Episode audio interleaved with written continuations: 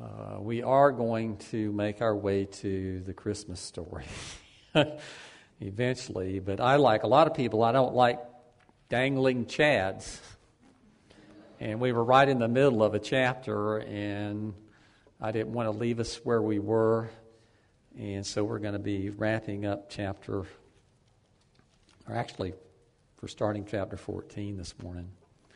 Uh, as we begin that, I just want to challenge us with the idea that we live in a day, I think, in our land that is rather unique compared to past history. And, you know, there are buzzwords that are going around all over the place, and one of those is to be politically correct.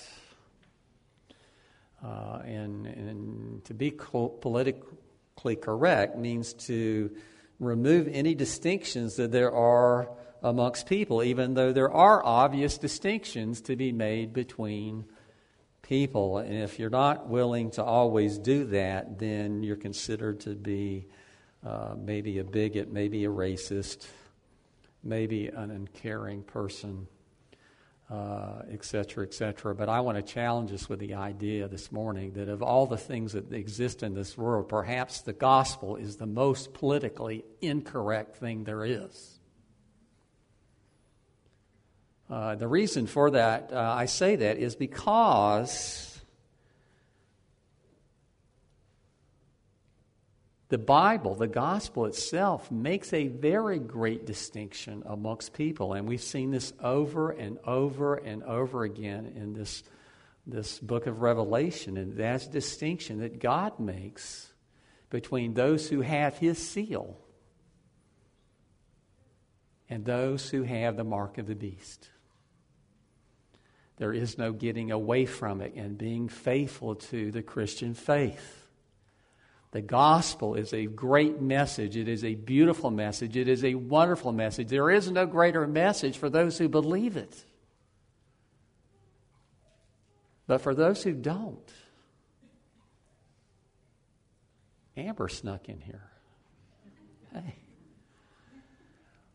For those who don't, it is a message of judgment.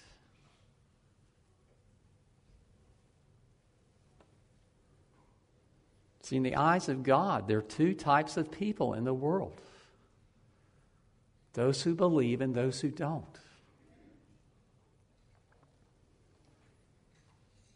Now, we understand that Jesus is coming back. That's declared a number of times all over the book of Revelation. It's declared in other places in Scripture that Jesus is coming back, and he's coming back for a lot of reasons, but, the, but one of the great reasons is this, is that he's going to make clear the distinction between those two groups of people.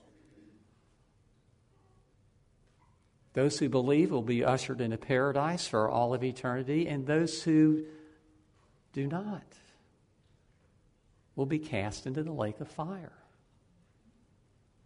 Now, how well do you, how popular do you think that message might be in the world today around us? There might be people ready to throw rocks at me for saying these things. But the thing of the fact of the matter is, is this, this is the Bible, guys. This is one of the key messages of the Bible. That God is going to bring everything into judgment. And that'll take place at the second coming of Jesus into this world. That distinction becomes very clear here in chapter 14. We've seen it alluded to a number of times before this, but, but you're going to see it more and more in the forefront as we continue through this great book. So let me begin reading chapter 14 this morning. And I looked, and behold, the Lamb was standing on Mount Zion, and with him 144,000, having his name and the name of his Father written on their foreheads. And I heard a voice from heaven, like the sound of many waters, and like the sound of loud thunder. And the voice which I heard was like the sound of harps or harpists playing on their harps. And they sang a new song before the throne and before the four living creatures and the elders. And no one could learn the song except the 144,000 who had been purchased from the earth. These are the ones who have not been defiled with women for they have kept themselves chaste. These are the ones who follow the Lamb wherever he goes. These have been purchased from among men as firstfruits to God and to the Lamb. uh, and no lie was found in their mouth. They are blameless. And I saw another angel flying in heaven, having an eternal gospel to preach to those who live on the earth, and to every nation and tribe and tongue and people. And he said with a loud voice, Fear God and give him glory, because the hour of his judgment is come. And worship him who made the heaven and the earth and sea and springs of water. And another angel, a second one, followed, saying, Fallen, fallen is Babylon the Great, she who has made all the nations drink of the wine of the passion of her immorality. And another angel, a third one, followed them, saying with a loud voice, If anyone worships the beast in his image and receives a mark on his forehead or upon his hand, he also will drink of the wine of the wrath of God, who is uh, which is mixed in full strength in the cup of his anger, and he will be tormented with fire and brimstone in the presence of the holy angels and in the presence of the Lamb. The smoke of their torment you know, goes up forever and ever, and they have no rest uh, day and night. Those who worship the beast in his image, and whoever receives the mark of his name. Here is the perseverance of the saints who keep the commandments of God and their faith in Jesus. And I heard a voice from heaven saying, Right, blessed are the dead who die in the Lord from now on. Yes, as a Spirit, that they may rest from their labors, for their deeds follow with them.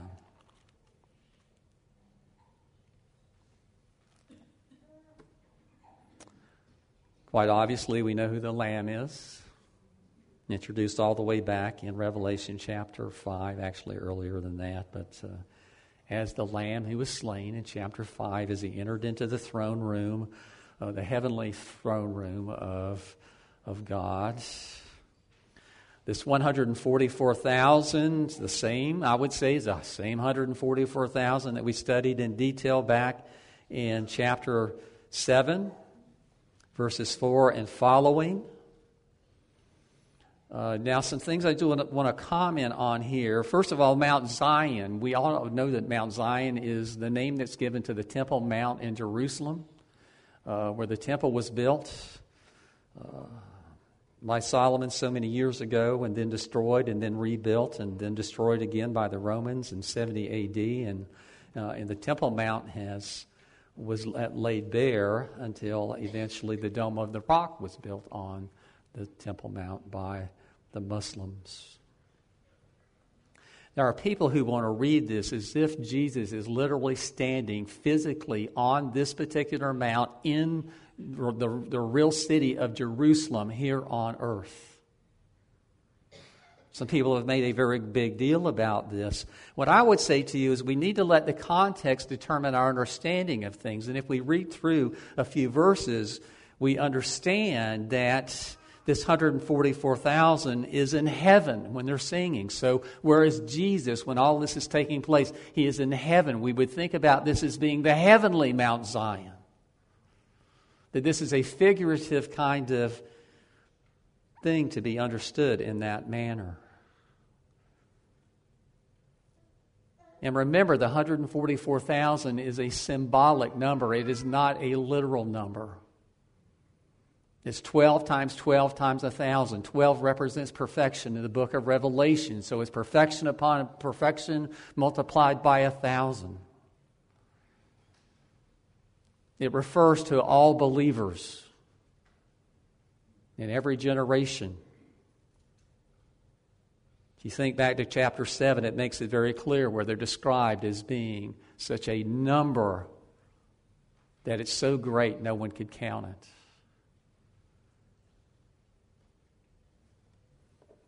there's something special about them, and that is that they have the name of the Lamb and the name of the Father written on their foreheads. They have the seal of God. They are those who were sealed.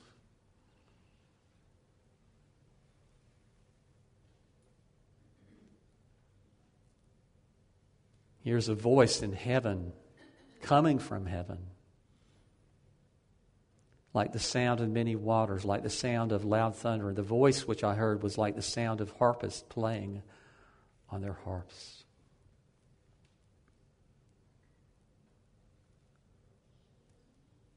Jesus' voice actually is described as being the sound of many waters earlier in this book. How many people have been to Niagara Falls? Okay, one thing about Niagara Falls is you can hear it before you get to it, before you actually see it. And once you get to it, there is no conversation going on with you between you and the people around you because there is this thunderous noise that is unceasing. It goes on and on and on.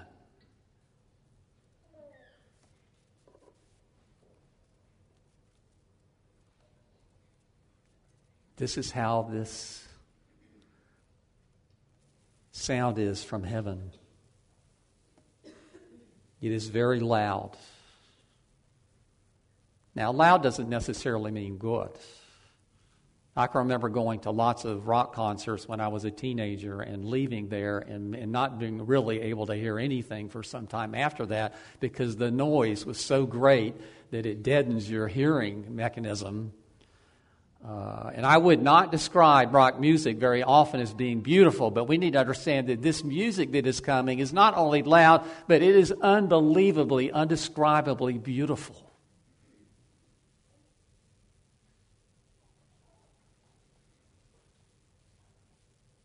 Described as the sound of harpists playing on their harps. And they, and who is they? Well, they, they are the 144,000. Where are they? They're, they're in heaven. They sing a new song. Where? Before the throne in heaven, before those four living creatures who are in heaven, and before the elders who are in heaven.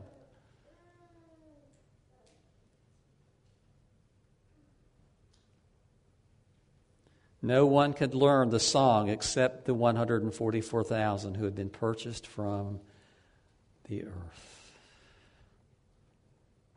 It is their song, it is our song. It is the song of the redeemed. Even angels can't sing it. Even angels don't know the words to it. It is a song that is appropriate only for those who have been redeemed by the life, the birth, the life, the death, the resurrection, and the ascension of Jesus Christ into the heavenly places. I hope that we would be described as a people of the Word. If people came here and visited the church, and one of the things they'd say about the church is they really love the Word of God. They stay in the Word of God, they study the Word of God. I would hope they would describe us as a people of prayer. That these people are, are, are about praying. They pray very regularly for one another and for all kinds of things. They have prayer meetings during the week. They pray in their Bible study groups. They pray in their women's groups. They spend a good bit of their meetings, whether they're deacons or elders, in prayer. They have a men's prayer group every week. They have a women's prayer group every week. So it'd be great for hear that for people to say this is a church of people that are about the word of God and they're about prayer. But we also need to be a people who are about song. About singing.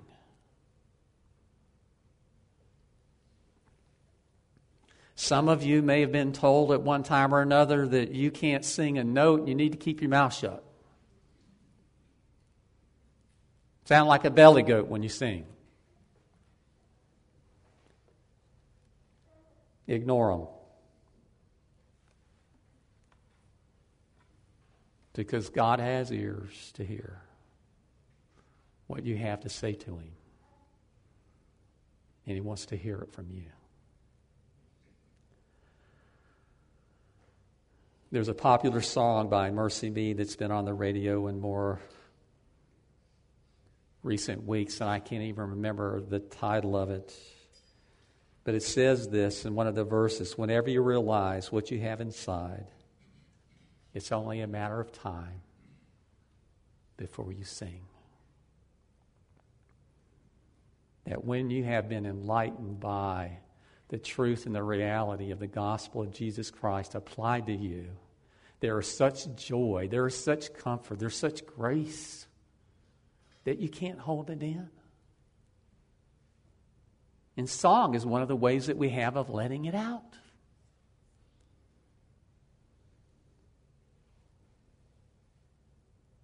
Does anyone here play the harp? Has anyone here ever played the harp? Has anyone ever heard someone else play the harp? I have one time in my lifetime. It really is beautiful music. It's, it's, it's, it's, the, the instrument of choice, musical instrument of choice, as far as the heavenly places go, obviously, because it's always mentioned or very often mentioned. You may not have thought too much about this, but there's a sense in which a piano is just a harp that's turned on its side. Shape's very similar to it. It's a stringed instrument. The only difference is, is that as far as a harp goes, is you pluck the strings, and with a piano, the strings are struck. Uh, so maybe those people who really believe that the piano is God's ordained instrument in the church maybe there's some reason for possibly concluding that to some degree.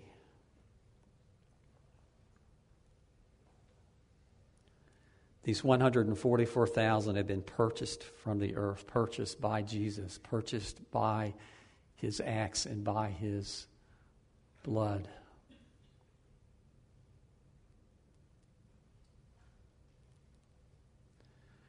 We don't like to think sometimes of ourselves as being purchased because when you think about purchase, that means you belong to somebody. In other words, you're no longer your own person, you're theirs.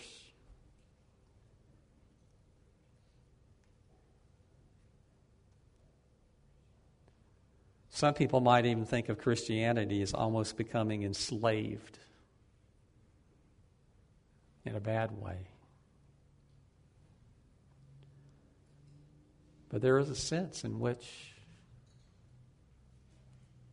that's true. He's our master. He's not only our Lord, He's not only our Redeemer, He's our master.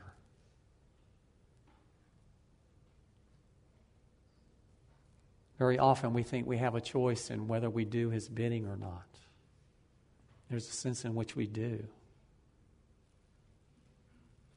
But ultimately, we really don't.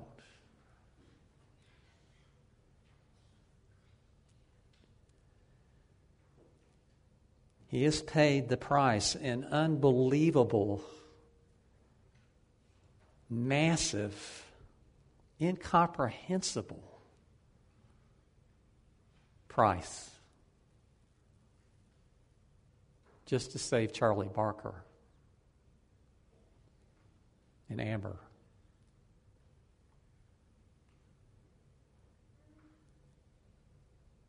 For everyone who believes and everyone who will believe.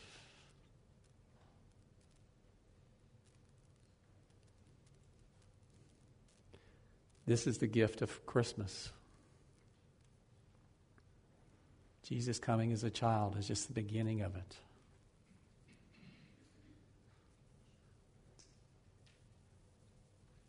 I hope you know what it means to be purchased by God. There's nothing like it on earth or in heaven.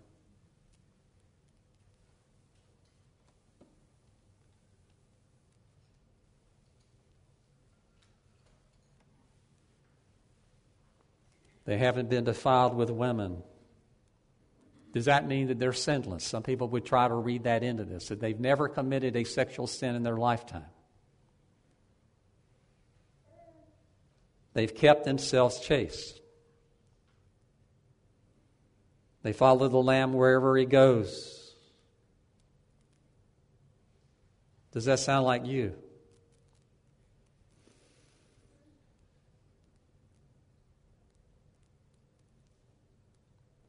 Just remember, as we were reading in chapter 13 about the beast and the image of the beast that was made. And people were encouraged to bow down to it and worship it. See, what I would say to you is there is a, they're using, or John is using, God ultimately is using the picture of sexual sin uh, in reference to those who have worshiped and bowed down to the beast, into his image. So these are the ones who have not done that. As we said before, as we studied these passages, we, we, we, know that many people expect the beast to be a real individual person who comes into the world at a particular moment to accomplish particular things. And there may be some ground for doing that. If indeed it's the same reference as a man of lawlessness, which Paul makes very clear is a person who comes, And that may be warranted.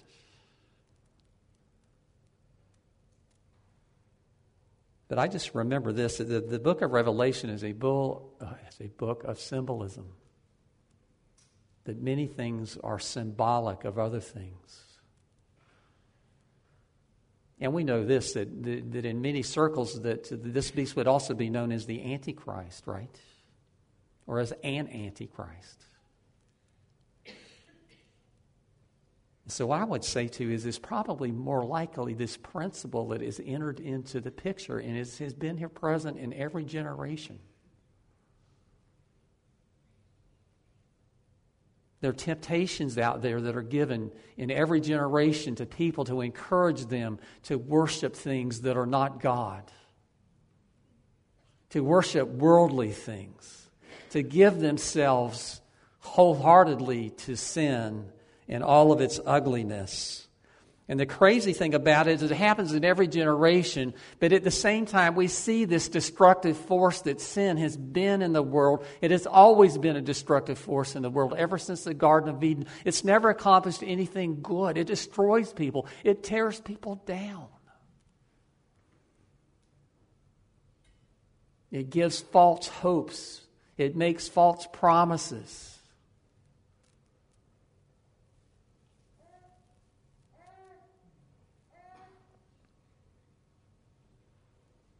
It's easy to follow the world. Is the world attempting to lure you and I today away from our Lord? Is that something we can probably look forward to the rest of our life? It happens all the time. We're confronted with it all the time. And one of the scariest things about it is some, uh, sometimes we actually come to the conclusion, and we can't run away from it, and that is that I am the beast. I am my own worst beast.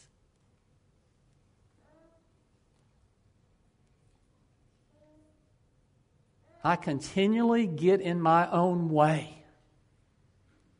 I'm blocking myself from the way of holiness because I have those besetting sins that just keep raising their ugly head over and over and over again. And no matter how great my resolve to no longer do those things, whammo bammo, there it is all over again.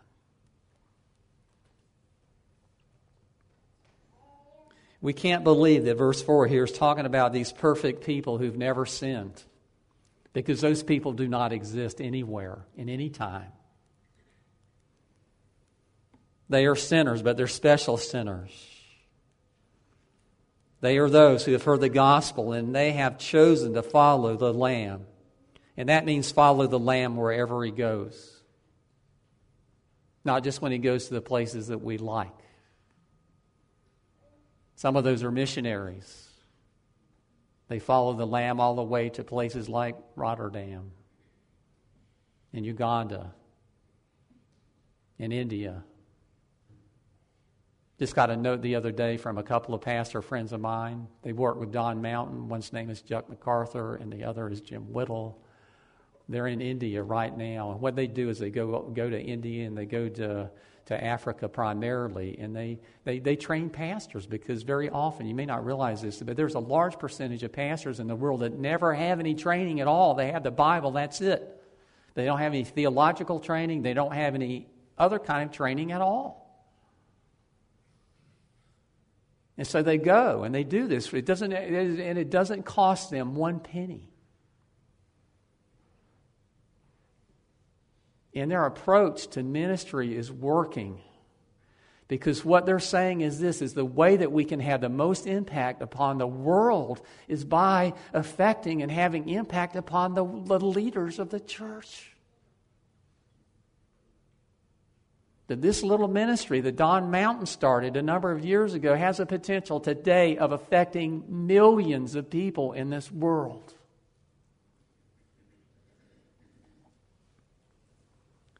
But Chuck and, uh, uh, and, and, and Jim Whittle there in Delhi, India, right now, they stopped to have something to eat the other day. They got back to their car and someone had broken in stole all of their clothes, stole their passports, stole everything really they had. Now, how would you deal with that situation?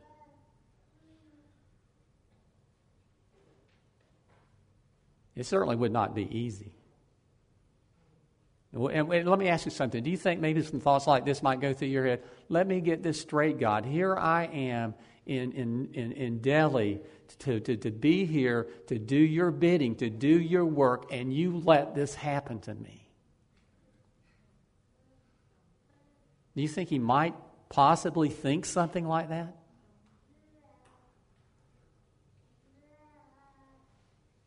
I don't know what I would do with it.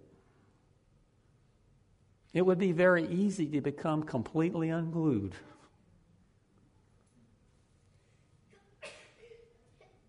But for one thing, Jesus is in control. Nothing happens apart from his will. And let me tell you something Jim and Chuck will learn things from this particular situation that they would not learn otherwise.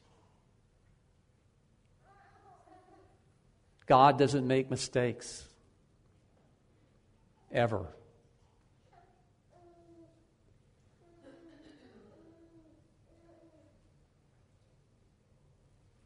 Do we follow the Lamb wherever he goes? Jesus says this He says, I know my own, and my own know me. He also says, All the Father has given to me Come to me.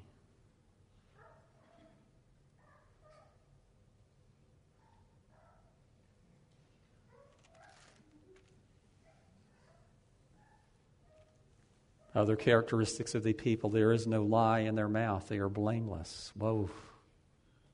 We were talking about this. I'm so thankful for, for Brian being willing to teach, uh, desiring to teach Sunday school. It helps me out a lot that I'm able to focus more on some things some weeks and, uh, and all of that. But we're talking about righteousness this morning. It was so good to hear people. When the, when the question was brought up, Are you righteous? People be able to say yes. But there's a but. But not because of me. Not because of what I've done. I'm righteous because my faith is in Jesus and He is the perfectly righteous one, and through Him I am declared righteous in the eyes of God.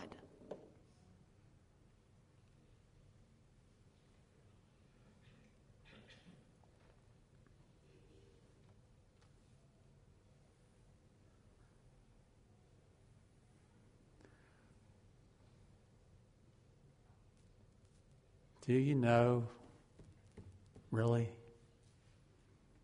mean, do you understand?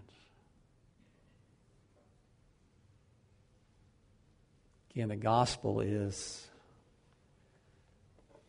Someone said this to me just not too long ago, someone I love very dearly that's passed since. But we were talking one day and they looked at me and they said this, you know, the gospel is only good news if you believe it.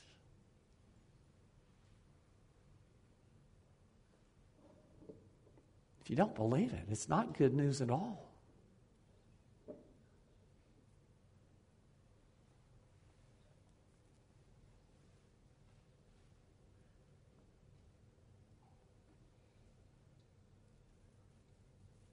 You know your heart. You know where you're at. I don't. I can't read minds. I can't read hearts.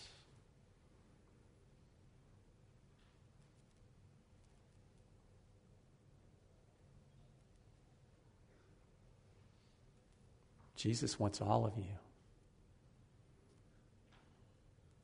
Not just scraps that you throw his way. He wants every bit of you.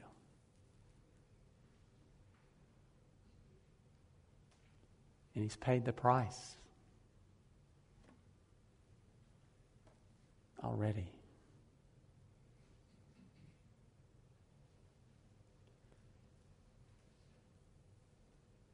Don't fight Him any longer. Don't put limitations on what you will do and what you won't do. I'll go that far, but don't ask me to do that because there's no way that's going to happen. Let me tell you, if you have never stepped beyond your comfort zone as a believer, you're not being faithful to your Lord Jesus. It means doing things you feel very uncomfortable doing sometimes.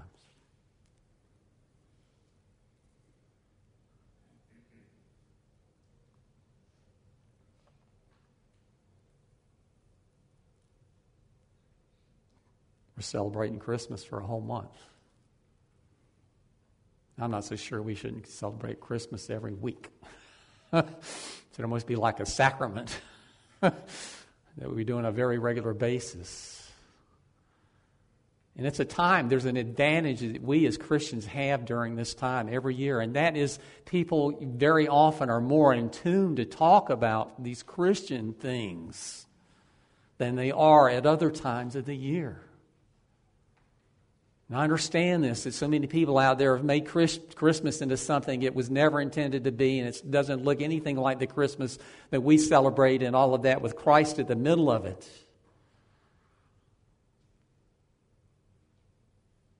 But there is a message of, of love and peace, in a sense, that goes out to this world around us. Maybe those people that you've been witnessing to now for so long and praying for for so long, maybe, maybe they'd be more inclined to listen to what you have to say to them in these days. Celebrate, guys and gals. Celebrate, celebrate when you're Celebrate more. There's nothing like it. If we can't celebrate the Christmas, Christmas, which is basically the gospel, can't celebrate anything. It is wonderful. It is beautiful. It is amazing. It is incomprehensible that God would love us like He does, but He has shown us proof in the pudding that He does. Because God's love is what motivates all of this. That's how much He loves us. That God Himself would become a man. for Ollie Hilliard, and for Norma, for Joanne.